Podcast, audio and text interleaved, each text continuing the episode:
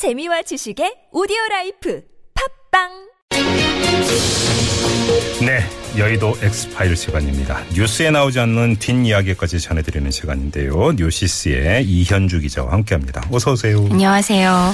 자, 자유한국당의 정우택 원내대표가 먼저 이제 그 제안했던 게 헌재에서 어떤 결정을 내리든 승복하자. 네, 그랬죠. 그런 제안을 하지 않았었습니까? 네네네. 근데 자유한국당 일각에서 불복 이야기가 나온다고요? 이게 좀 강성 친박을 중심으로 좀 네. 태극기 집회에도 나가고 예. 좀 헌재 그 탄핵 수추에 대한 부당성을 계속 강조를 하고 있잖아요. 예, 예. 그래서 뭐 김문수 비대위원 같은 경우에는 음. 당 지도부가 그 법률 위반 사실을 좀 밝히고 탄핵에 대한 네. 그 기각을 당론으로 채택해야 된다 이렇게 요구를 하기도 했는데요. 물론 네? 정우택 원내대표는 그건 개인 의견이다 이런 식으로 일축을 아, 했습니다. 탄핵 기각을 당론으로 정하자고요? 네네네. 탄핵 기각 또는 각하.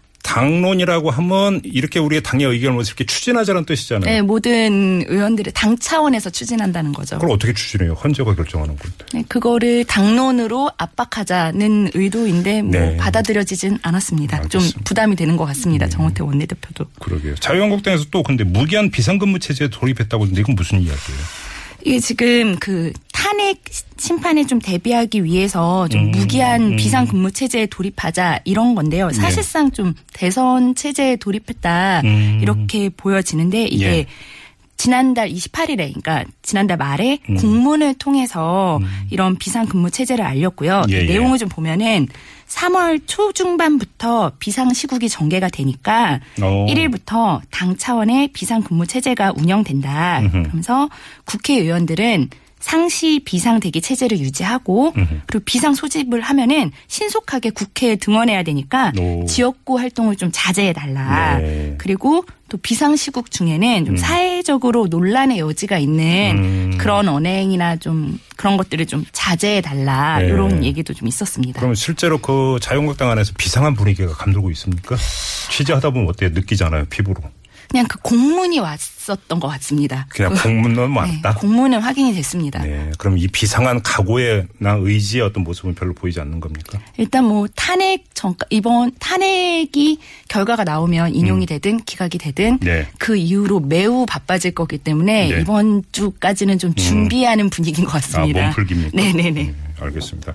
근데 아무튼 자유한국당의 정우택 원내대표는 또 무슨 말을 했냐면 황교안 권한대행에게 대선 출마를 할 거면 탄핵 결정 전에 입장을 밝혀라 이렇게 말했습니다. 이걸 어떤 뜻으로 받아들여야 되는 겁니까? 네, 오늘 그 만약에 탄핵이 인용되면 우리나라 대통령이 안 계신 거다. 음. 그렇죠. 근데 그때 모든 어깨에 짐을 져야 되는데 음. 그때 가서 내가 출마하겠다 이러면은 굉장히 로드가 걸리니까 네. 지금 차라리 나오는 게 좋겠다. 이거는 음. 뭐 기각 때도 마찬가지다라고 음. 얘기를 했는데요. 네. 이게 좀 일각에서는 이게 탄, 탄핵 인용 가능성이 커졌는데 예. 여권에서도 그렇게 보고 있는 거 아니냐. 근데 정작 인용되면 또 황 대행이 나오고 싶어도 나올 그렇죠. 수가 없을 확률이 크니까 좀 그렇죠. 미리 나와라. 예. 이런 분위기인 것 같다라는 얘기가 좀 많습니다. 만약 탄핵 인용이 되는데 대통령도 없는데 그 권한 대행마저 그럼 자리박차고 나오냐? 네네네. 그러면 정부는 어떡하라고? 네네. 이런 여론이 나올까봐. 좀또 기간이 또 얼마 안 남는 거잖아요. 탄핵이 네. 인용되면 그 대선까지. 예. 네.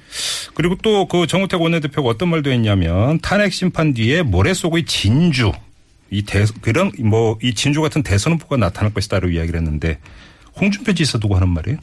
홍 지사가 탄핵 후에 대선 출마를 선언하겠다라고 얘기를 했죠. 예. 그리고 홍 지사에 대해서 음. 진주의 역할이 가능하다라고 명확하게 얘기를 했고요. 진주의 역할. 네, 예전에는 홍 지사가 좀 어디로 튈지 모른다. 그래서 예. 럭비공이다. 뭐 예. 한국의 트럼프다. 이런 음. 얘기도 있었는데 음. 홍 지사는 우리 보수를 대표하는 음. 분명한 정치인 중 한 사람이고 네. 또 날카로운 판단력과 비판력을 갖고 있고 음. 자유한국당의 대선 주자로서 자격이 충분하다. 네. 이렇게 얘기를 했습니다. 그럼 진주처럼 영롱한 뭐 이런 수식어가 붙는 겁니까? 뭐 진주 좋아합니다.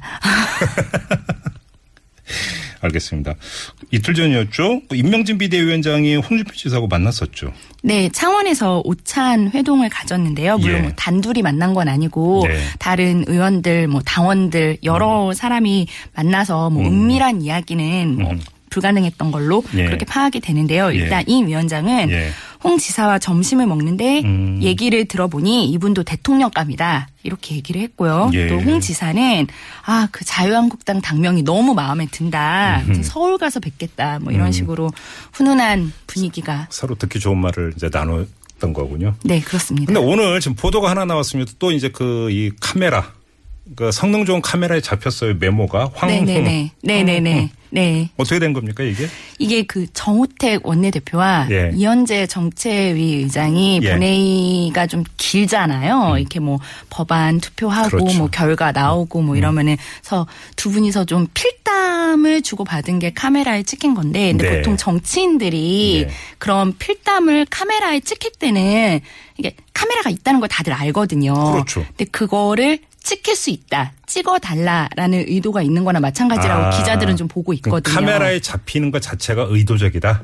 충분히 그렇죠. 뭐 예전에 뭐 김무성 대표도 그런 적이 있었고 뭐 음. 그렇지. 음. 여러분들 뭐 박지원 대표도 그렇고 정말 여러분들이 그런 거를 이용을 많이 하시는데요. 음. 이번에도 뭐 필담을 하는데 필담을 나누면서 이제 뭐 황과 홍이 뭐 이렇게 뭐 이렇게 여러 번 동그라미 쳐가면서 음. 황에도 동그라미 여러 번 치고 뭐 홍에는 뭐 고정 이렇게 적고 이러면서 약간 양자 대결 구도로 끌고 가려는 듯한 음. 의도를 이번에 대놓고 내비치신 걸로 해석되고 있습니다. 이게 이제 당 수뇌부가 이렇게까지 메모하면서 필담을 했는데 결국은 황교안 총리하고 홍준표 지사가 이제 두 날개가 돼서 경선의 흥행몰이에 나서지 않겠느냐 그리고 두 사람 출마는 기정사실 아니겠느냐 기대를 하고 있는 거죠. 이런 것을 이제 그 알리기 위한 네, 그렇죠. 의도된 노출 전략이다 이런 겁니까? 매우 의도된 노출 전략이라고 봅니다.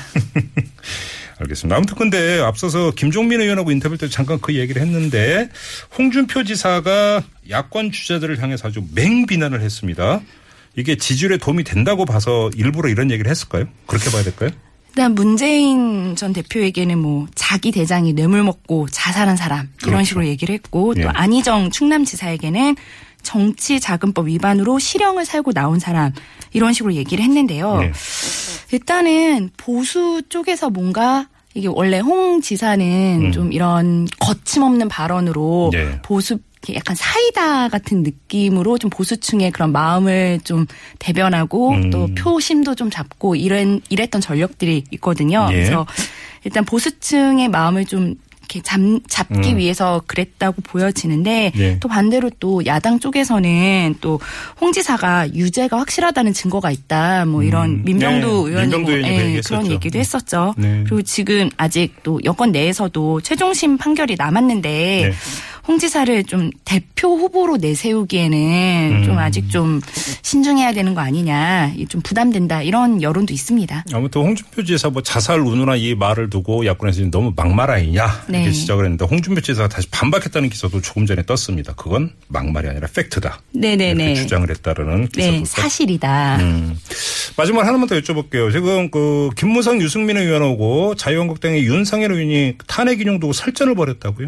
네, 어제 바른정당의 울산시당 창당 대회가 열렸는데요. 예. 그때 이제 김무성 의원은 10일경에 헌재 판결이 내려지는데 음. 우리- 내려질 예정인데 네. 우리는 100% 유죄가 나와서 대통령직을 사임할 것이라고 본다. 네. 박 대통령은 대통령답지 못했고 음. 검찰 조사를 받겠다고 하고 안 받았고 네. 특검 조사를 받겠다고 하고 안 받았고 네. 뭐 이런 식으로 좀 맹비단을 했고요. 음흠. 또 유승민 의원도 김무성 형님은 100% 인용될 거라고 확신했는데 혹시 재판관들이 들으면 기분 나쁠까봐 저는 99.9% 확실하게 인용이 될 거라고 확신을 한다. 예. 이렇게 얘기를 했고요. 예. 근데 이게 이제 알려지니까 이 같은 발언이 음. 윤상현 의원이 음. 대표적인 친박 의원이죠. 네.